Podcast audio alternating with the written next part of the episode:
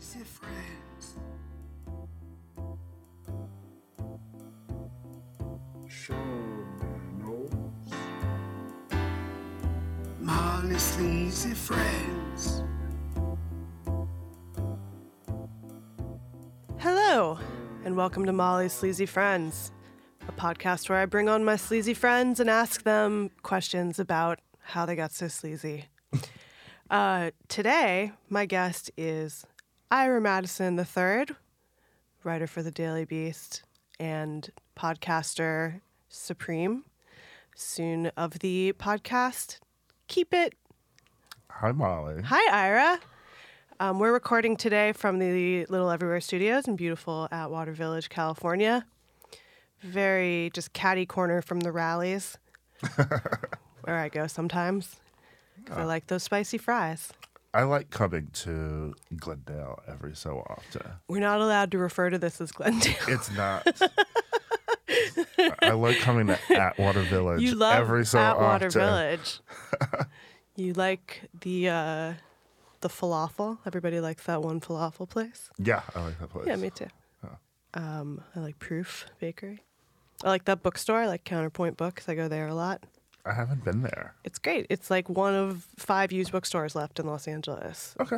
It's uh, it's pretty sad that there are so many, not any bookstores anymore because. Um, Amazon Books just opened, Molly. Bull. Is that the one that's in the Century City Mall? Yes, and I was there, and um, first of all, I was shocked to see like an Amazon Books in general, but also the Century City Mall is gorgeous now. Yeah, I heard they made it over. Let's just talk about the mall for a minute because this is uh. where I, this is my wheelhouse. They finally redid the mall. I feel like the mall's been like under construction for the past three years. I'm the person who loves to go to the mall when it's under construction. So I went there a few months ago when it was like just completely ripped to shit and they mm. were putting it all back together. And I loved that because it was just guts and like two things were still open. There was like a Sephora and there were all these people working inside the Sephora to set it up, but it wasn't open yet. So they were like fending off all these people that kept like trying to open the doors. They're like, no, we're just an illusion to torture you. We're like that Prada Marfa store. We're not a real store, just an art an art store. Um, but uh, yeah, I, my friend just said, and she said there's an Amazon brick and mortar store, which sounds like a like a Black Mirror episode. Yeah. Um, I love the idea of them putting bookstores out of business and then being like, you know, it would be kitschy if we opened a bookstore. God, um, I mean, I even like going to the big chain bookstores that put all the little bookstores out of business, and No, now I those love are Barnes and gone. Noble. Yeah, me too. The the the only two left in existence, I guess, Yeah, at the um Galleria yeah, and at the Grove. yeah. I go to those a lot Yeah. because I like to just uh, be in a big chain bookstore.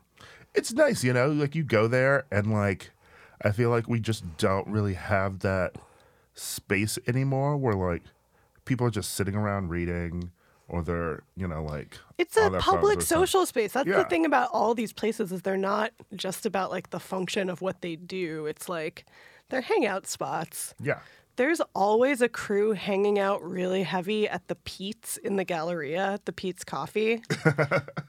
There's like a bunch of old guys in tracksuits who just like that is their fucking That's hangout. their spot. But I love it that they go to the one like in the mall. Yeah.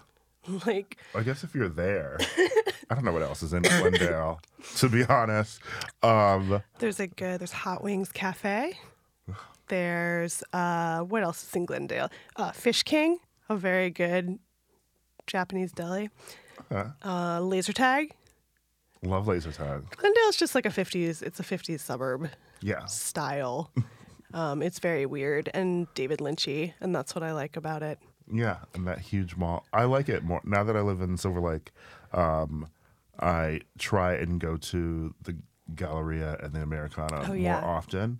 Um, although it's weird because like where my apartment is is the exact same amount of miles to get to the Grove versus to get to It's the Galleria. yeah, uh, but I try to go to the to Glendale because I just like I like the restaurants at that mall better. That's my pleasure drive. Like if I'm trying to clear my mind, I just take that drive. I just drive to the Americana is like where I naturally go.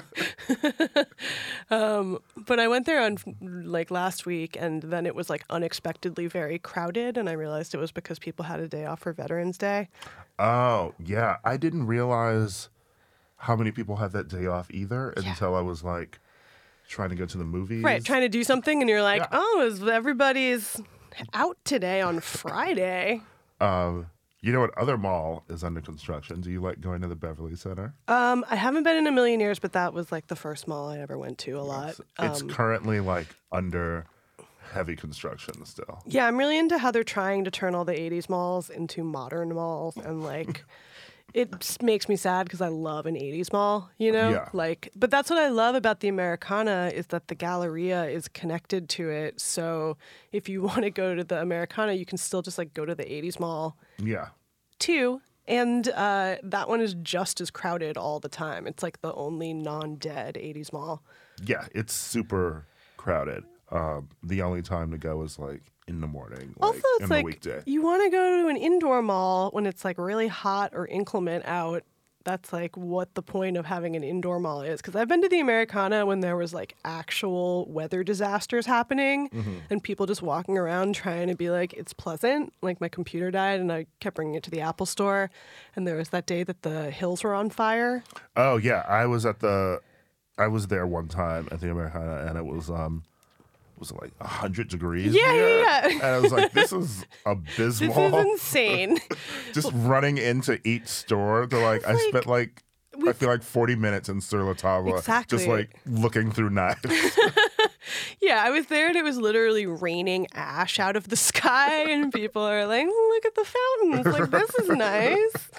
Um, because we pretend it's like 70 degrees here every day, but it's actually been like 100 degrees yeah. A lot. No, it only this week has it gotten back to like normal weather. This week has LA. been amazing. beautiful. Um, I love winter. I love LA winter because Same. There's nothing I love more than like LA when like you can put on your like your jacket. your, yes, your jacket when people bring out, you know, like the the knit caps. I always say this, but like I didn't know what a scarf was really for until I lived on the East Coast because like people would wear scarves in the fall in LA mm. to like signify that it's fall. You Yeah. know, it's like oh, it's like a little chilly. I'm gonna wear this scarf. But then like when I lived in New England, I was like. Oh, you need a scarf because your neck is like freezing Yeah. cold.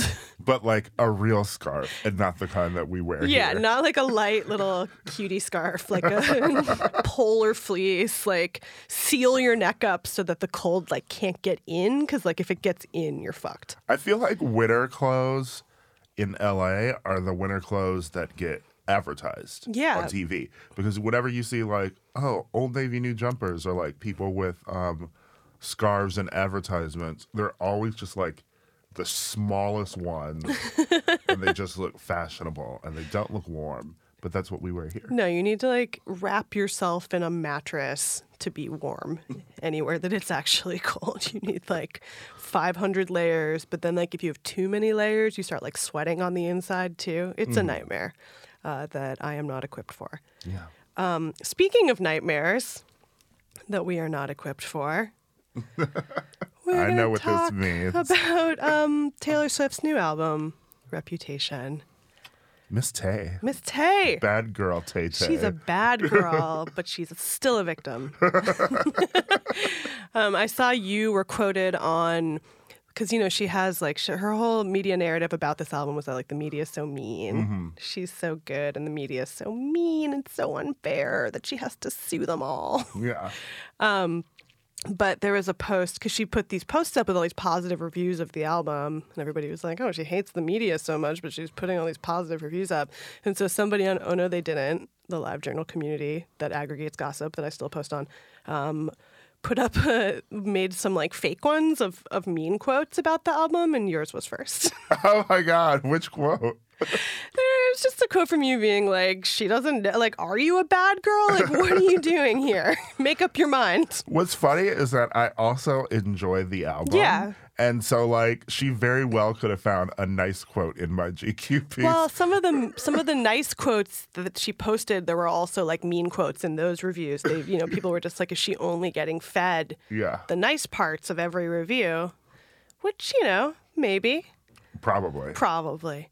Uh, what are your feelings about about Reputation? You know, I've always been actually sort of a Taylor Swift fan, to be honest. I liked her when she first came out with her songs. Um, you know, like the well, I like the "You Belong with Me" era. I didn't really know that earlier. Like, um, You didn't know Love Story? the, uh, oh, I knew "Love Story." Okay, but before that, like the the what was it, Tim McGraw song or whatever? Like, That was like that was the first Yeah, year. Love Story yeah. was her cross Yeah. crossover breakthrough. I got the crossover one. I didn't know her like um faux country. I grew up like in the South. Um, her fake country fabricated accent. story that she had. Although to be fair, parts of Pennsylvania sort of are the South, basically. Okay. Uh, I didn't know all of that. So like, yeah, love story. I was like, okay, this is like, you know, a fine song because I feel like those songs were out in like, or like late 2010. Yeah, they're like perfect for what Yeah. they are. Yeah. Um, and so then Red came out, and I was like, oh, this is actually a really good album. Um, and I loved 1989, but circa the release of Red through 1989 is I feel when everyone started realizing that she herself is just awful. Well, I think it's it's not that I think she's awful. It's that I think she's a very controlling person, obviously. Yeah. But then she does all this stuff to go out of her way to like obscure the fact that she's incredibly controlling because she's mm-hmm. like afraid.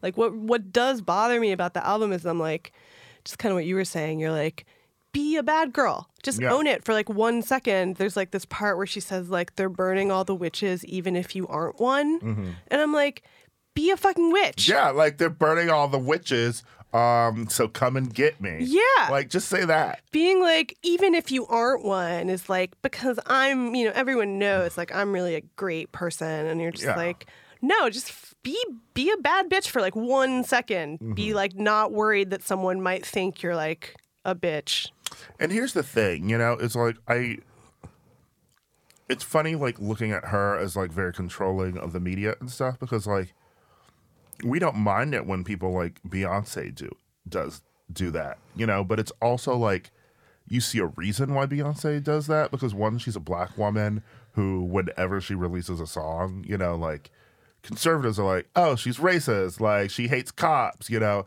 stuff like that. And she also has children that she wants to protect from the media. And then she also had like the Jay Z drama. So it's like you see why she's withdrawn and she chooses to just put out um, a certain amount of herself. But for Taylor, so much of it just seems to be like she's hiding herself from like legitimate r- criticism of her music that she puts out. right well it, se- it seems like she can't handle criticism in any form which is just like i think does happen to people when they get to a certain amount of fame where it's like She's that awful person in your MFA class who's like, I can take it, I can take it. And then when you get to the first class and anyone says something about their script, they argue with you and then they like cry afterwards. Well, it's also like she was precocious. This is like a aspect in which I relate to Taylor Swift, where you're like, she was precocious, and like now she just has to be like a grown up woman, and she like really doesn't seem like she wants to do that, you know. Um, and so in a way, it's like she kind of stalled out at a certain point. 1989 showed that where like it was supposed to be like this new adult progression for her, but like her entire tour and persona were about how like she was just hanging out with her girlfriends and the squad and like it seems so weird looking at this er- the reputation era coupled with like that one because that one was just so much about how like all I have are friends. Everyone's my friend. Every female celebrity in But the then, world like- is my friend. And now it's like I've been in hiding. No, I don't have any friends. You thought the album, but that was like her whole campaign for that was like me and my girlfriends were so carefree, hanging out in these carefully curated situations with my like beautiful friends representing a bunch of different Victoria's Secret models. um, and then the album was all about Harry Styles. Yeah. It wasn't about being carefree with your girlfriends. It was about like an obsessive romance, which is what all her albums are about, which is like her strength. Yeah. Well, that's what I love about Reputation. I feel like the songs that like are about romance and like being melodramatic, I'm like, this is great and fun. But I feel like you said like at some point she got obsessed with like everyone like picking apart like her writing about her romances. And yet she still compulsively does that with like the Joe stuff and like that thing with Tom Hiddleston that like we're never gonna get to the bottom of Well, until like Those are the best songs twenty years album. from now. Um, That's what I thought was interesting is that I mean the singles were all really bad.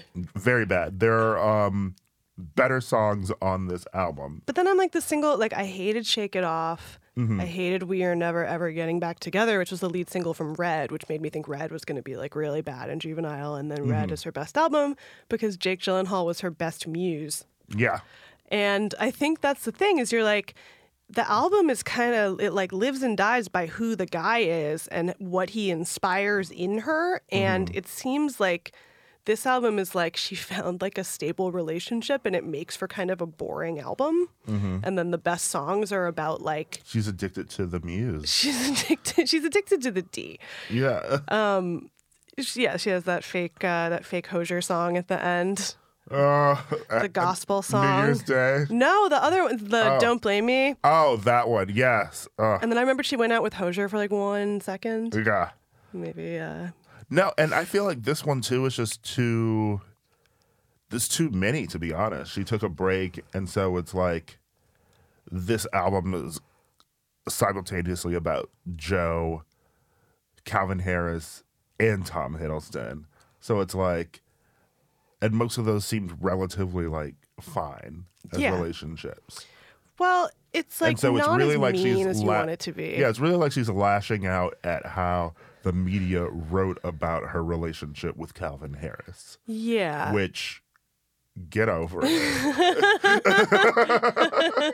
she and she and Katy Perry have this very annoying thing of like being obsessed with like for for an era where like gossip moves so quickly and like the news just like keeps going on, like they're almost like I love when people compare her to like Trump and stuff, like as a joke, but it's like Katy Perry and Taylor Swift are a lot like Trump in the sense that like they have these things that have stuck in their mind and these are the only things they keep talking about and they refuse to move on. Right, except that Katy Perry denounces Trump and Yes. Taylor Swift won't do it Yes. and doesn't want us to talk about how she won't do it. And that is the thing that makes her actually evil, mm, Yeah. Um is because she just wants her coin and she and her ACLU letters where she's like, she completely denounces white supremacists. And I'm like, girl, where? Right. And then she's like, well, because her fans, because like I've had her fans come after me and they come after you exactly the same way that like all right people come after you, which is just they do it in like endless waves until you're so exhausted and wish you had never said anything. Right. They t- cause they tag Taylor Nation. Yeah. Um, and the the Taylor Nation um account then sicks them all on you. Yeah. And it's weird that I feel like they were What's funny is like how dormant they were during the Kim and Kanye stuff. Yeah. When like people had legit reasons to drag her. And now that the album's out and people have moved on, they're like they're back in full force. And I'm always like, it's weird how these Taylor Swift fans are real people, but they sound just like bots. So they maybe who knows what They're- they actually, she, they, she could have bots. Yeah. They're definitely a mix. Um, they behave like She bots. bought fans from Russia. Who knows anymore? Every you know, her fans are all replicants. but uh, yeah, I mean, Katy did denounce Trump, but then like, for someone who denounced Trump and like is like, I'm looking to the future, like.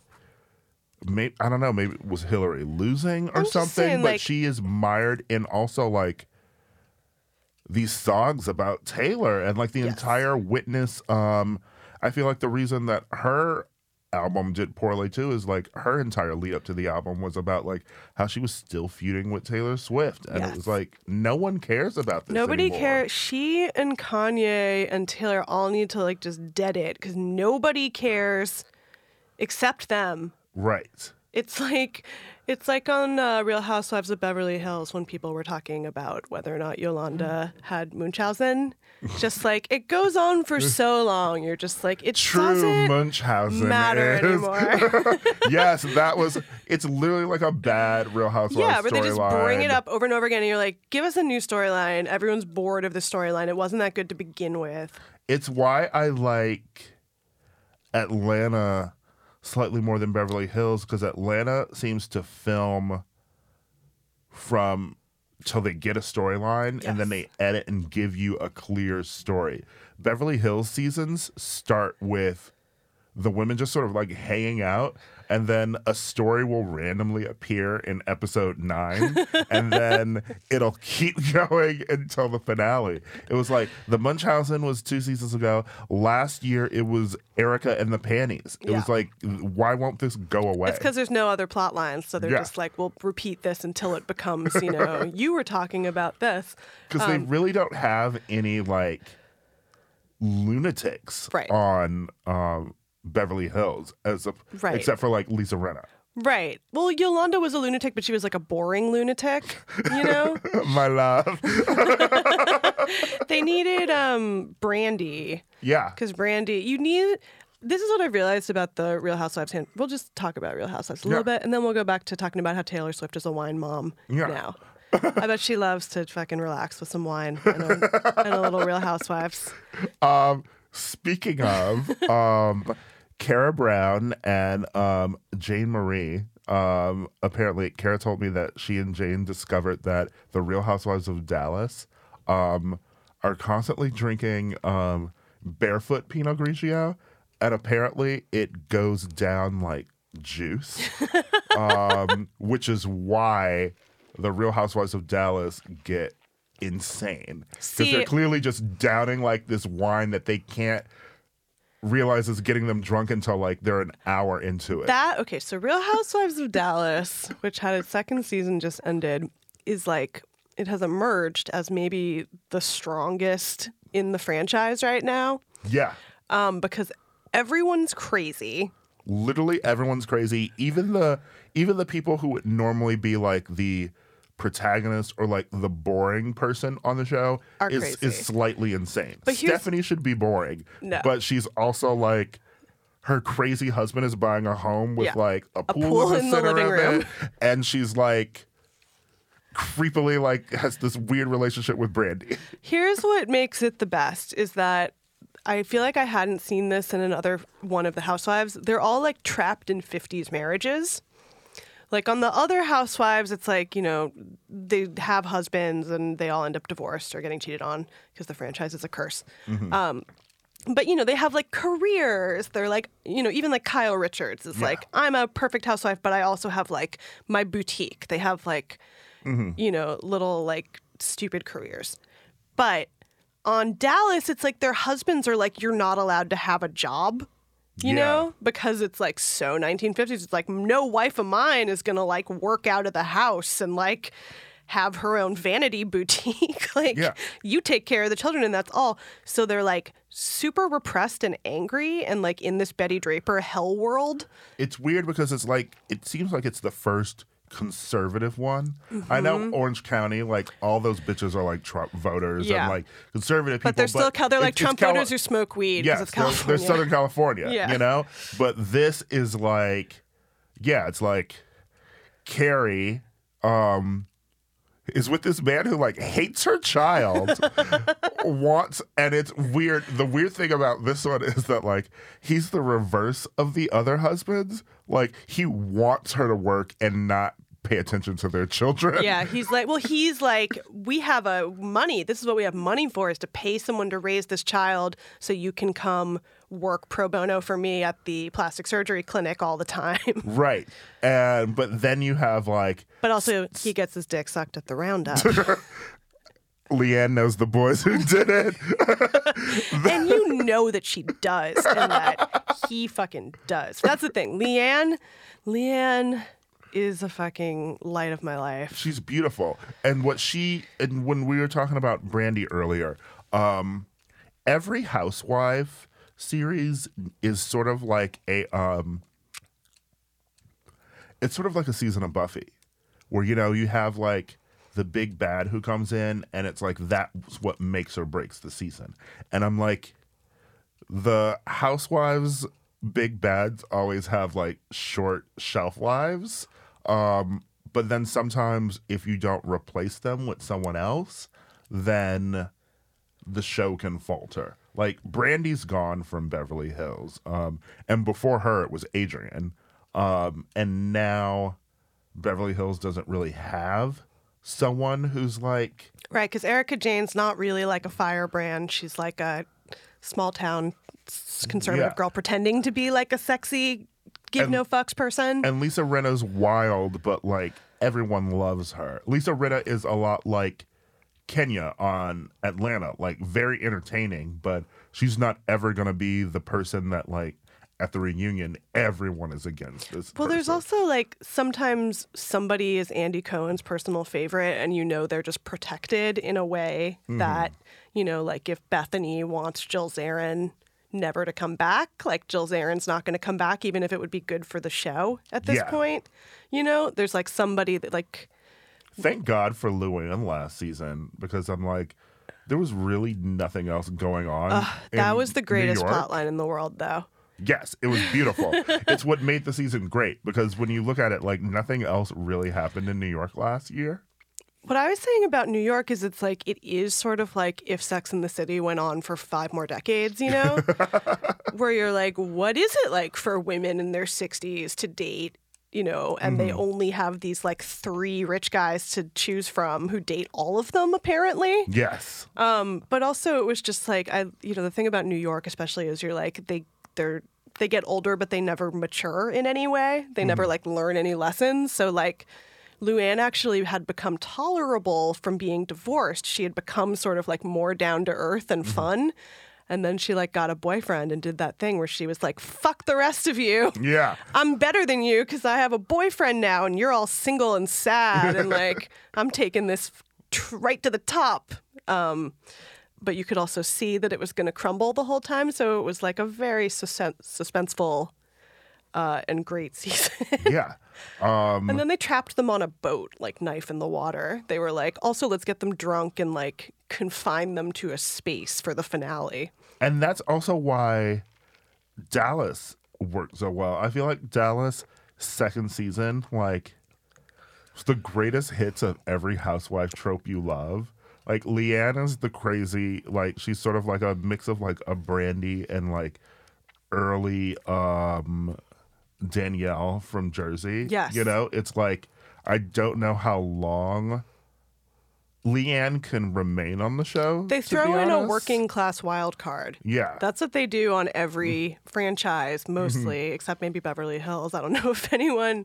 No, Lisa Rinna probably clawed her way up, but um like Bethenny, it's like they they have all these rich people who have rich people problems, and then they throw in somebody with like real legitimate trauma in their life, and then that person flips out because they're like, yeah, you people are nuts. "You people are nuts." Um, and she actually has the probably the healthiest relationship with a man on the show. Like her and Rich seem lovely. I have never been touched by a proposal before in my life, but I was like The touched by him proposing to her at the fucking state fair because Yeah. that's uh, she grew up as a carny. That's LeeAnne's uh, through line is that she was a carny. She grew up and she like was her mom abandoned her, but then they would like spend summers on the carny circuit together. Yeah, Uh, and then her husband proposes to her like the it was beautiful, and it's like the season has her. The season hit all the women being drunk on a boat. They hit the trip. Uh, they had the um, like a dinner party from hell. Like they A costume they- party? Yeah, they created a dinner party from hell. By the way, because they had another party, and then clearly they were like, "There's not there's not enough drama at it." So everyone had to leave that party and go downstairs to sit around the table so they could argue with each other. That was so confusing. They're like, okay, the engagement party's over. Now let's go to this dinner party in the basement. But also because it's LeeAnne, you're like, she might like lock them all in there and then Yeah. just like knife them. because she keeps talking about how she might, you know, knife somebody. Yeah. And you believe her because she's fucking a tough bitch for real. Yeah, I love how an actual through line is like people wondering if LeeAnne will actually just kill one of them. Because people camera. keep being like, she's exaggerating. But then she's like, oh, and also if you tell anyone what I said about how he gets his dick sucked at the roundup, I'm going to slit your throat. and this slit your throat just becomes like serious. Yeah. Um, I also love there's another Brandi, Brandi uh, on Dallas, who is a ginger, ex cheerleader, ex Dallas Cowboys cheerleader. Um, and she is like, I love her because she she would be boring if there's just something about her that's so weird. Mm-hmm. She sounds boring, but then she's just like, She's also, I don't think she gets enough credit for how she is making the show work this season, too, because she is so committed to it. She is bouncing back and forth from LeeAnne to Cary to Stephanie, and every interview is full of life, and every conversation we, she has, it's very like, oh, well, she told me this. you know, she is spurring the drama. She talks in this little baby voice, and then she says something crazy.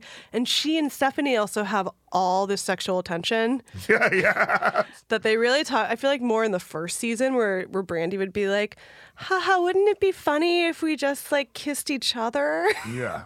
what if we just, you know, we were dating? Haha." And you're like, "Oh my god, what if they were? They'd it's be a so show much happier." that has so much beautiful potential that I can't wait until we're in like season five of Dallas. Brandi is also she's a redhead and she's married to a male redhead and that totally freaks me out because my, br- just because my brother's a redhead, but also like they have these, you know, they're like two redheads and they made these redheaded children and they've been dating since seventh grade. Yeah. And she's like, the the quarterback dumped me, so then I dated this other guy on the football team to like get back at him, and now we're married and we have two children, and like the husband's just like always on a business trip. Yeah. I'm like, who is he sleeping with? Everybody. Uh, it's what's also beautiful about it is it has ingrained in it like the stuff that really makes a Housewife franchise work, like history that exists before the show. I love that Stephanie and Brandi's husbands are like best friends, and so I'm looking forward to like their relationship eventually just like crumbling, Yeah, there's a lot of or like maybe the husbands want to be together. That's what I'm saying. There's a lot of weird. It's very like Peyton Place. It's very like steamy with repression in a way that the others aren't. You know, you're like these people are fucking repressed because it is the South. They are like Yes. weird white people. Kameron. Oh God, she was a fun a fun addition. Why don't you tell tell the listeners about her plot line? Her plot line is um, she's obsessed with pink things and she was trying to launch a pink dog food line. Yes. Uh her plot line is so frivolous, but there's something about it. I don't know what it is. It's like whatever cocktail of drugs and, and booze they are all on makes them all have just hilarious, like Her obsession with like weird etiquette is, Yeah. is like, sh- maybe you should be on Potomac.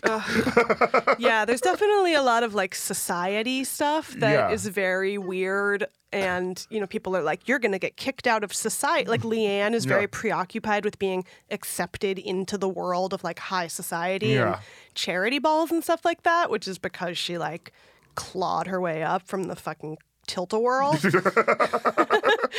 um, and they're always telling her, like, you're just, you're going to go back there, you know? you're not really part of this world. You're going to fucking, we're going to leave you at the carnival where you belong. I clawed my way up from the tilt-a-whirl and no one's going to spin me.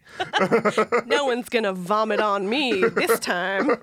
That part where she's like, she was born with a silver spoon in her mouth, but I was born with a corn dog in my mouth. Yeah, like uh, she was. Um, I was born with a lot of things in my hands, but they're not knives. They're just hands.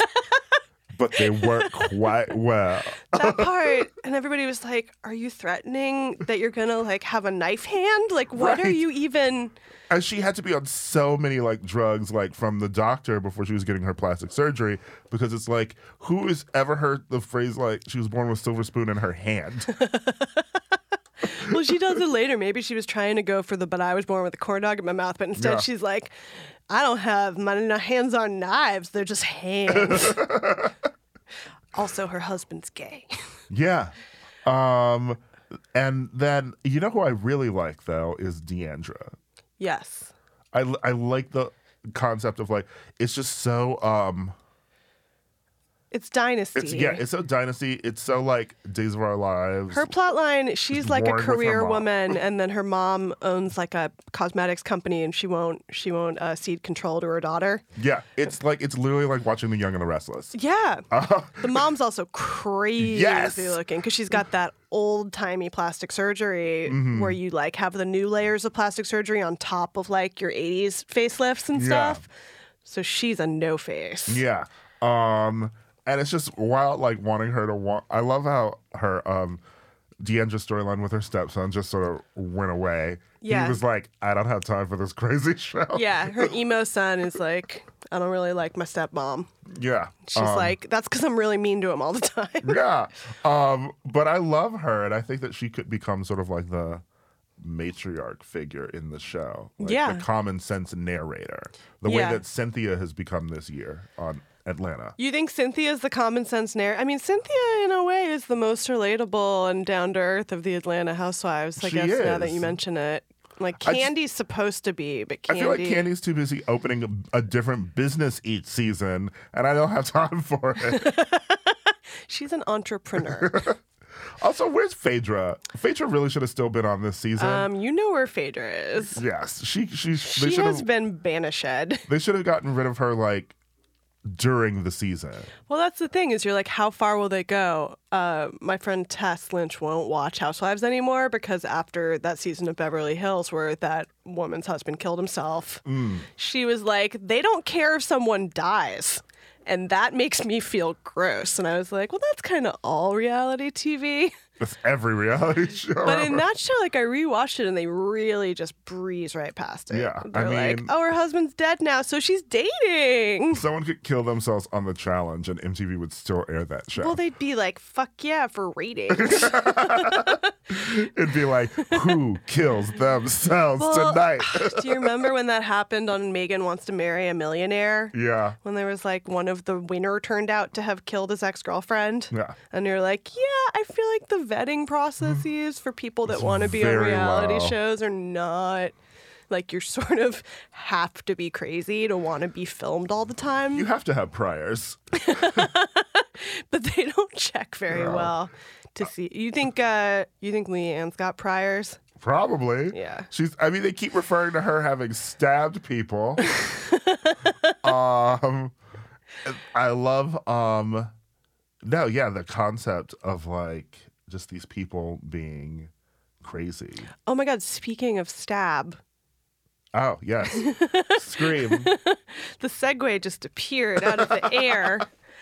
Um, we were going to talk a little bit just to close things out about a movie series Ira and I both love uh, that has sort of been in the news recently, which is the Scream movies. I love these movies. Yes. And my favorite is Scream 2. Oh, yes, which I want you to talk about. Um, Scream has been in the news because of Miramax and because a lot of people involved in the Scream franchise are also involved in the Miramax uh, stuff that has all happened. Um, and so we both rewatched all the Screams recently and like noted that Scream 3 is all about a evil Harvey Weinstein is evil Harvey. Weinstein character. Yeah. And the backstory is that like um, Nev Campbell's mother was like raped at this Hollywood party by like a bunch of men and um, that she was that's- passed around Yeah. because she wanted to make it in Hollywood, and an evil pig producer Uh, took advantage of her. And Roman, the son who ends up being the um, killer in three, like he's the son of one of these men, and we don't know who it is. And it's very badly exposition. It's it's hor- it's horribly expositioned. It's like it's all revealed in like the last fifteen minutes. Um, Scream 3, which is sort of roundly seen as the worst of the series, I think. Uh, I actually really enjoyed it watching it this time. I watched them all. I decided to watch them in reverse order, meaning I started with 3 and then did 2 and then 1 and didn't do 4 because I saw it kind of recently again. I enjoy three. I've always it's weird. Like I feel like the fan base always differs between like acknowledging three is a bad movie, but also acknowledging that it's really fun. There's some really fun parts in it. It definitely fares better if you don't watch the first two before it, you know? Yes. If you just come at it on its own terms. Um, it's it's got some good stuff in it. Parker Posey is fucking hilarious. She plays the Courteney Cox character in the film within the film. Yeah. Jenny McCarthy plays, I guess, like a riff on the Rose McGowan character. Yeah.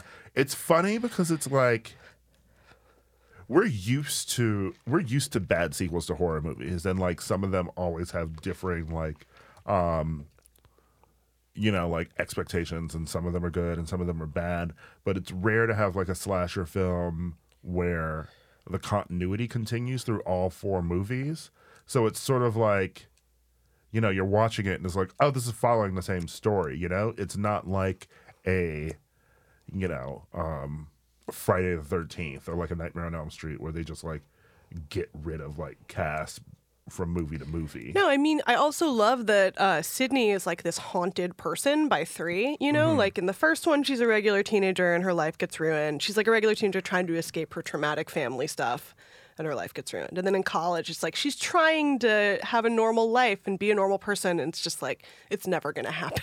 Mm-hmm. And then in three, she like lives alone in the woods with a guard dog and Yes. is like, I can't engage in society because like everyone I, I touch gets killed. And four, I feel like the problem with four is that it doesn't really delve into Sidney's psyche after that. You know, it takes place with these new kids and stuff. And I'm like, if you're gonna give us a new world, like then Sidney should have really shouldn't have been like a part of that. If we're not gonna like find out more about her, you know, I feel like the one really good moment in Scream Four is um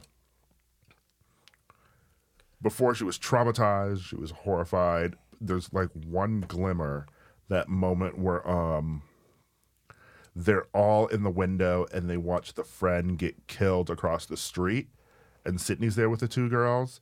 She sees it and she runs across the street to the house to confront the killer and like gets in a fight with the killer. Like I feel like that was the natural progression that we needed to see in 4. Like a movie where like these killings are happening in another town and Sidney just shows up this badass and she's like I'm going to take care of it. I also feel like the subtext of Scream 1 is that Sidney is gay. Um, and I base that entirely on the fact that she has an Indigo Girls poster as the main poster in her room. uh, and she really doesn't want to have sex with her boyfriend at all. yes. But yeah, I mean, I feel like Nev Campbell also has been, you know, sh- like all these 90s actresses saw all this traumatic shit happen behind the scenes. And so you do also think, like, what did Nev Campbell know about Miramax by like the time they were making Scream 3? You know? Like, she's also in that documentary, uh, Seduced and Abandoned, which is the James Toback and Alec Baldwin documentary that's like a true nightmare uh, that they think is like this romp about uh, going to try to sell a movie at Cannes, but it's actually about how like the movie industry is all these like lecherous old men with money yeah. uh, having yacht girls at Cannes, and they have like Nev Campbell attached as the star for the movie they're trying to pitch, which is Last Tango in Paris, set during the Iraq War, starring Alec Baldwin making love to some beautiful young woman. And it's supposed to be Nev Campbell, and she's like at this meeting, like, great, that sounds great. I can't wait. I'm so excited about this project. And then they're pitching it to people, and everybody's like, she's old. Who else you got? I don't want to fuck her anymore. Like, who else are you going to get that's going to make me want to finance this movie because I want to see somebody fuck them on screen? Um, and it's a fucking nightmare, you know? Because you're like, That's gross. Uh, it's so gross. And like Nev Campbell, By you, the- you're just like, what kind of careers could these actresses have had? was it an update of Three Tango to Paris? Of Uh, La- what? Last Tango in Paris? They never made it. Oh, it was an update though, right? Yeah, that's what they wanted to do. Was she that? Well, that jogs my memory. Is Nev Campbell in the movie Three to Tango though, yes. with Matthew Perry and someone else? No, wait. I think that's Salma Hayek. Am I crazy? I'm mixing up my Matt Perry 90s rom coms. These are just so. Three to Tango is it is Nev Campbell. It's it's two guys. Is that a Miramax It's- movie? It's uh it's Nev Campbell, Matthew Perry, and Dylan McDermott. Oh yeah, he was heavy in the the rom com. The other guy in the rom com circuit. No, it's a um Warner Brothers pick. Oh. Is it good? Um I don't remember it. Um, you know what is the best Nev Campbell movie other than Scream? Is Wild Things. I love Wild Things. I love Wild Things so much. I think it's such a great movie. And that's a movie where they were like, let's just keep making them. We can make any softcore movie and call it a Wild Things sequel. that's uh, it'll it'll get picked up. Um I do have an affinity for the craft though. Oh right, I forgot she's in The Craft. She's in a bunch of good '90s movies. The craft and the craft and Scream come out in the same year. Yeah. Oh, that was a big year for me personally as a as a Nev Campbell fan. No, I mean she was in all these like cool witchy movies and they're all she's very good at playing like fear and anxiety. Yes. She plays like introverted well, which I think is hard to do. But again, it's like you just think about all these actresses and you're like, "Oh, a lot of these people like they the, they stopped being in movies and you didn't necessarily know why and now we know why and it's real depressing." Yeah. You know, it's like that's how I feel when I watch Stranger Things, you know? Like I just I have such an affinity for Winona Ryder. Oh, right, because you just feel because like- because I love because Heather's is also my favorite movie. Yeah. And you know, you think about just how like that they kicked her out for shoplifting Yeah. and let you know Mel Gibson, other people like that. continue- Daddy's home too, big box office. I'm like, fuck off. No, but I mean, you know, we all love Winona Ryder. That's why she was so amazing too when she shows up in Black Swan. Yes. She's so good and she does fear and anxiety very well too. Yeah. Just like get her and Nev Campbell in some sort of women in panic movie. Oh, yes, but I'm also like, if all these people need to like step away from the business to like preserve their own sanity, that's fine with me. Yeah. You know, like I remember Winona for a while was like living in San Francisco and like going to like book readings and stuff, and I was like, you know. She seems like a person who could like live in regular reality and maybe prefer that to yeah. The nightmare world of uh, being and stuff all the time.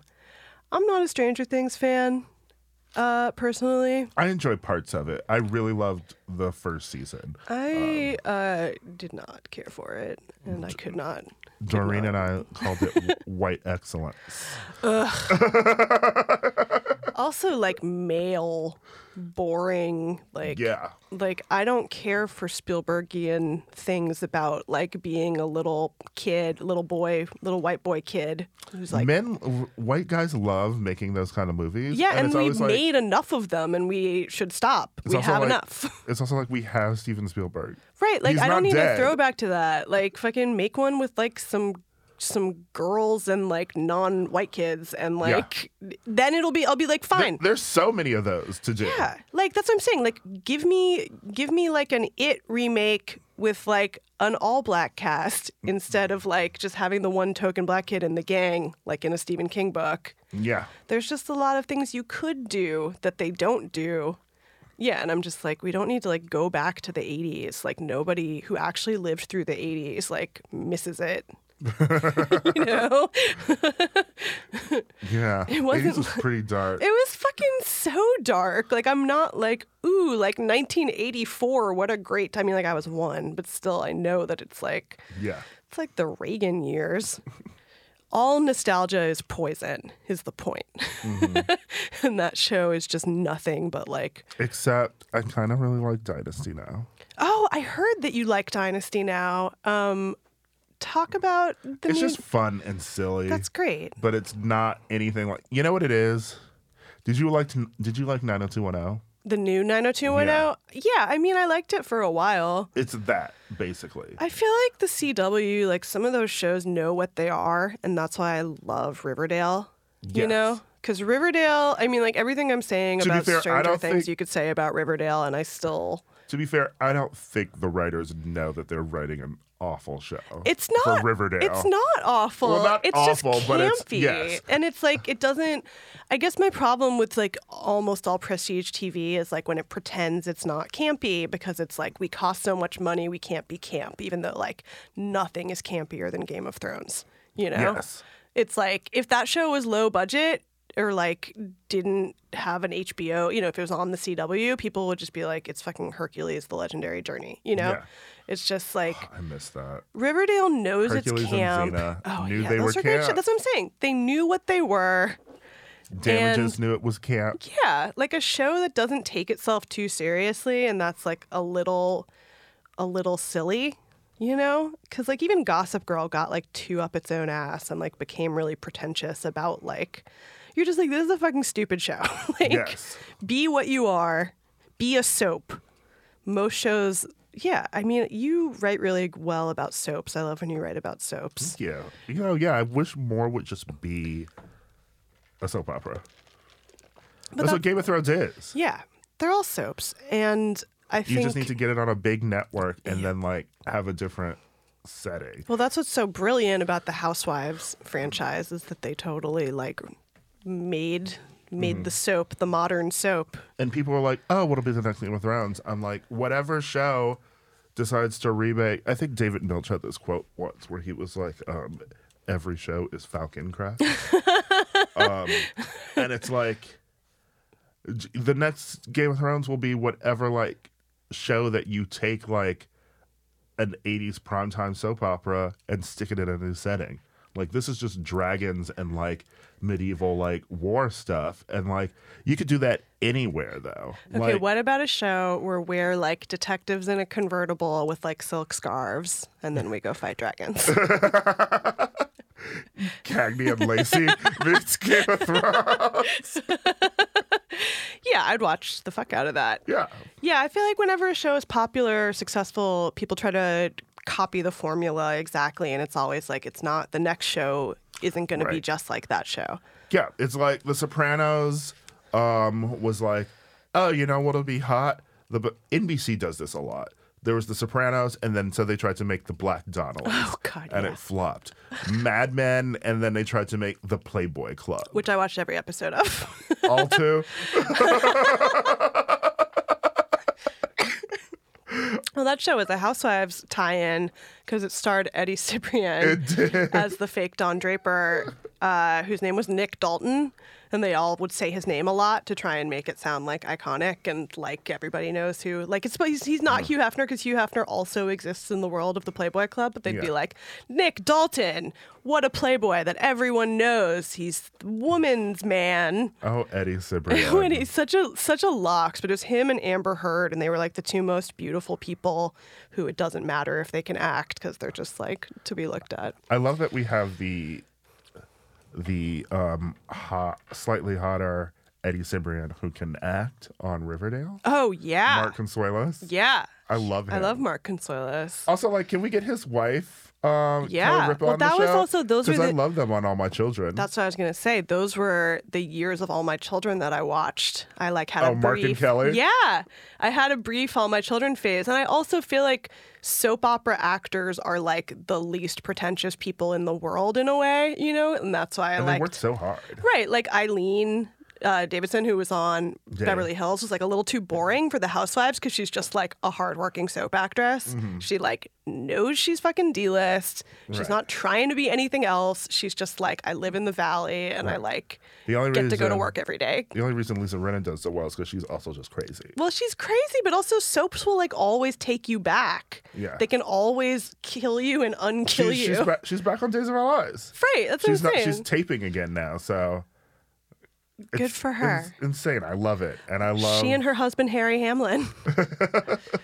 Uh, but yeah, that's what we need to do. You know, like if you want the next Game of Thrones, you need to take what always works in TV, a soap, warring families and you know some illicit love at the center of it um and then just like give it a fun setting that we haven't seen before Yeah, I feel like nighttime soaps will come back. they They endure. always do. yeah Um, I also enjoyed the Melrose Place reboot a little bit too. honestly i wish that were still on Yeah. I mean, I'll just go watch regular Melrose Place again.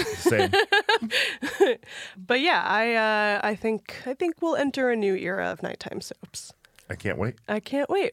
Thank you so much uh, for coming on the show today, Ira. It's Thank really you nice for to see having you. me. And check out Ira's new podcast, Keep It, on Podcast Network, Crooked Media, coming soon or already out. Uh, see you next time. Happy holidays. Show my nose. Sleazy Friends.